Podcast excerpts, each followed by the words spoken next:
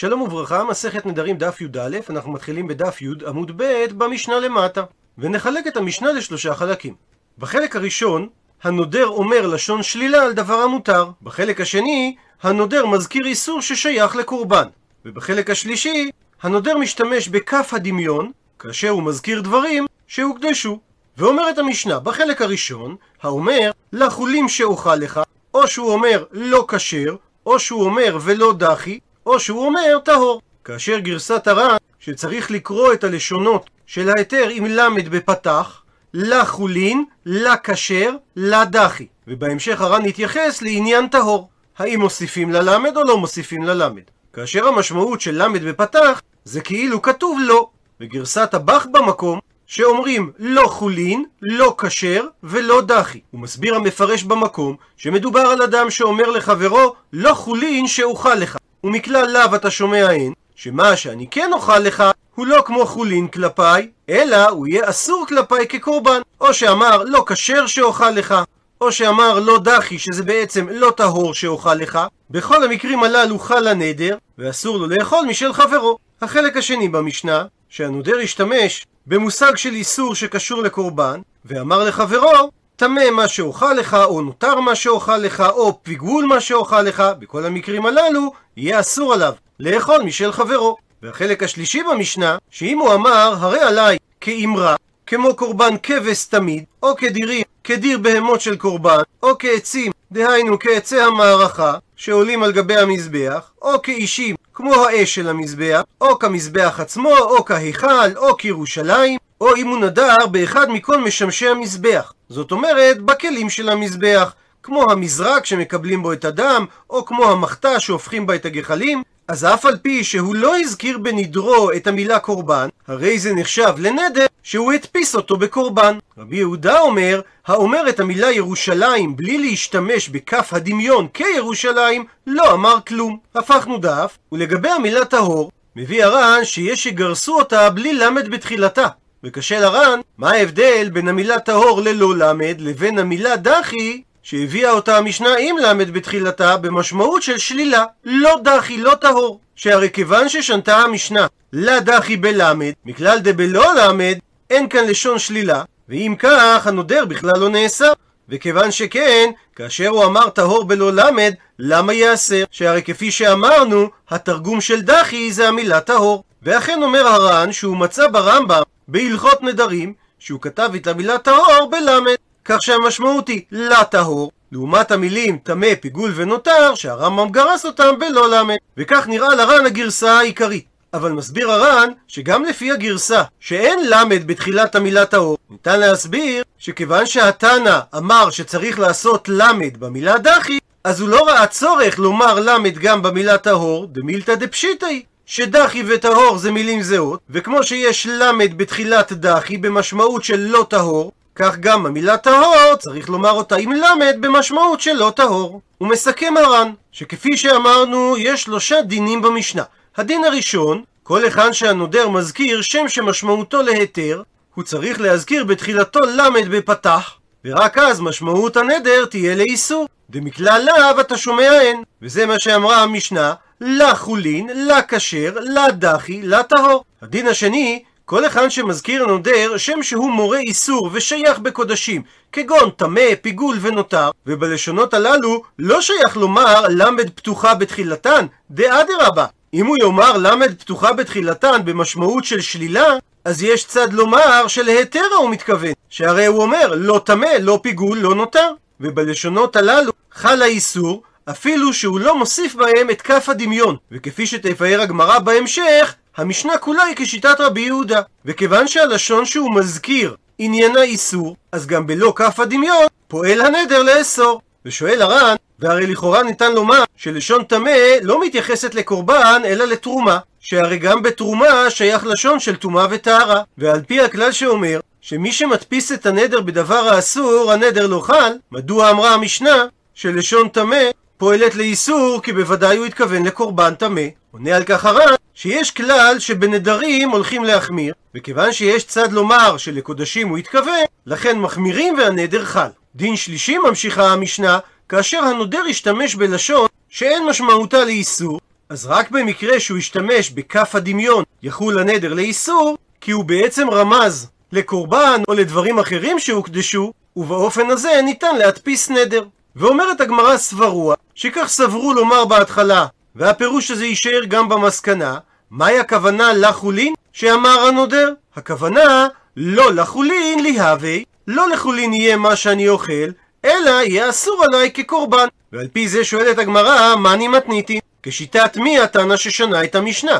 אי רבי מאיר, והרי לית לי לרבי מאיר שמכלל לאו אתה שומע הן. מה שאין כן במשנה, שמכלל שאמר הנודר לא לחולין, אנחנו מבינים שהוא התכוון אלא כקורבן. וזה לא מסתדר לשיטת רבי מאיר, שמתייחס רק למה שאמר הנודר בפירוש. והמקור לשיטת רבי מאיר דתנן, שכך שנינו במשנה במסכת שבועות. רבי מאיר אומר, כל תנאי שאינו כתנאי בני גד ובני ראובן אינו תנאי. שכאשר בני גד ובני ראובן מבקשים ממשה שייתן להם את עבר הירדן המזרחי לנחלה, והם יעברו חלוצים ככוח צבאי לכיבוש הארץ, כתוב, ויאמר משה עליהם, אם יעברו בני גד ובני ראובן איתכם, אז יקרה א' ב' ג', ואם הם לא יעברו, אז יקרה ד' ה' ו'.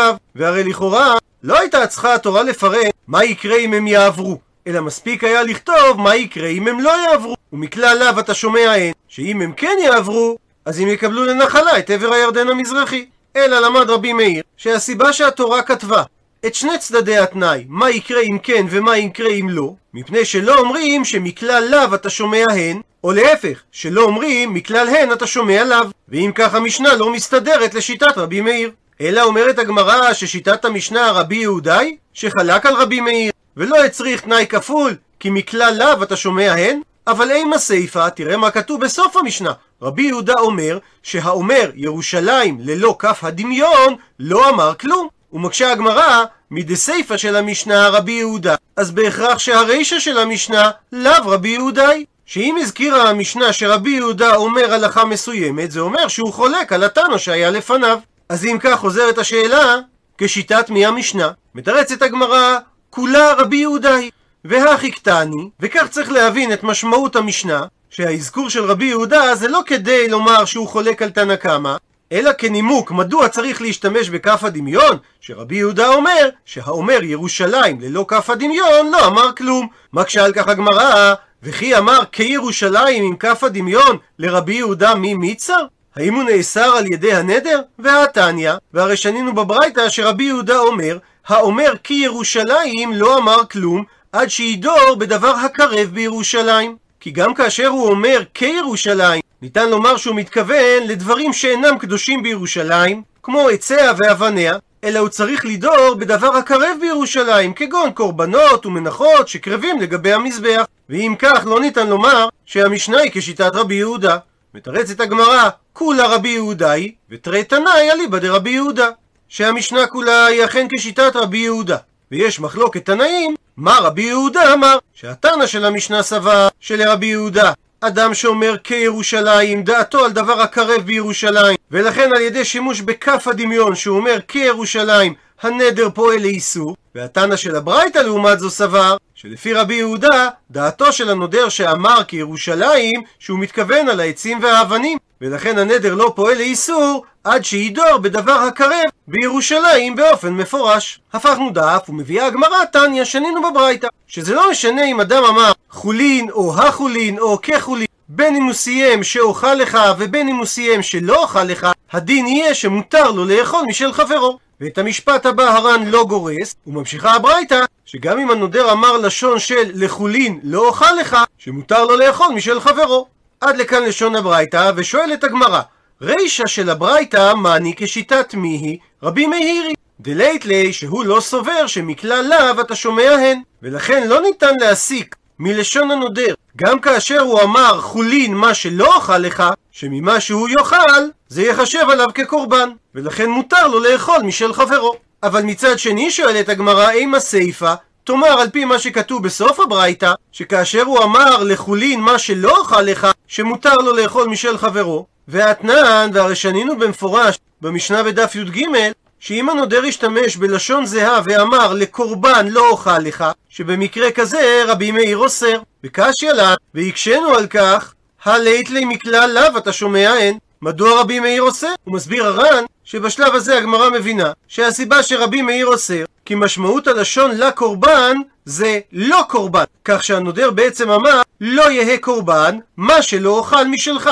ומכלל לאו אתה שומע אין שמה שאוכל משלך יהא קורבן. והרי אמרנו לשיטת רבי מאיר שלא אומרים מכלל אתה שומע אין וענה על כך ואמר רבי אבא שכיוון שהלשון לקורבן ניתן להבין אותה לקורבן או ניתן להבין אותה לא קורבן אז בכל מקום אנחנו מפרשים את הלשון באופן כזה שיחול הנדר שהרי כבר אמרנו בעמוד הקודם שבסתם נדרים להחמיר. ולכן נפרש במשנה שכאשר אמר הנודר לקורבן לא אוכל לך הוא נעשה כאומר שהמאכל שלך לקורבן יהא ולפיכך לא אוכל לך ולכן רבי מאיר אוסר ולא בגלל שמכלל לאו אתה שומע הן ועל בסיס תשובתו זו של רבי אבא אומרת הגמרא החנמי אז גם בסיפא של הברייתא שהנודר נקט לשון לחולין לא אוכל לך הכי אמר לי כך צריך היה לפרש לפי רבי מאיר, שהמאכל שלך לא חולין לי הווי, הוא לא יהיה לגבי חולין אלא כקורבן, ולפיכך לא אוכל לך. כך שלפי רבי מאיר,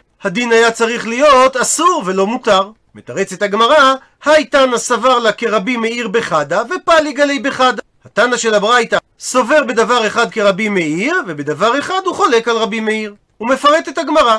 סבר לה התנא של הברייתא כבתי דרבי מאיר בחדה בדבר אחד, דלית לי מכלל לאו אתה שומע אין. שלא מסיקים מסקנות ממה שהאדם לא אמר, ולכן גם אם הוא ישתמש בלשון של חולין, מה שלא אכל לך, מותר לו לאכול משל חברו, כי לא מסיקין מדבריו, שמה שאני כן אוכל ממך זה יהיה כקורבן. ופאלי גלה בחדה, וחולק התנא של הברייתא על רבי מאיר בדבר אחד, בפרשנות הלשון בקורבן, שלפי רבי מאיר הסביר רבי אבא שמחלקין את לשון הנודר לשניים, וכאשר הוא אמר לקורבן, אנחנו מתייחסים לזה כאילו הוא אמר לקורבן יהא. והחלק השני של המשפט, לא אוכל לך, זה כתוצאה מההסבר של החלק הראשון, שאם לקורבן יהא המאכל שלך, אז לפיכך לא אוכל לך. ועל זה חלק התנא של הברייתא, כי הוא לא מסביר שהמשפט לחולין לא אוכל לך, הכוונה שלחולין יהא המאכל שלך ולכן לא אוכל ממך, אלא שמדובר על משפט ברצף אחד, שהנודר אומר לחולין מה שלא אוכל לך, וממילא אין כאן לשון איסור, ולכן הנודר יהיה מותר במאכל. עד לכאן התשובה הראשונה, כדעת מי סבר התנא של הברייתא. תשובה שנייה הרב אשי אמר, שהברייתא כולה שיטת רבי מאירי.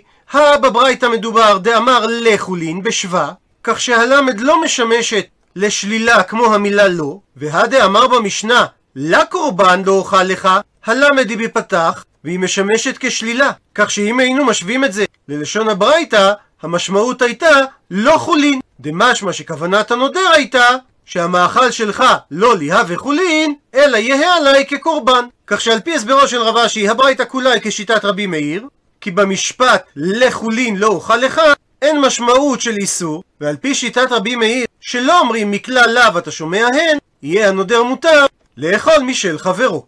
עד לכאן דף י"א.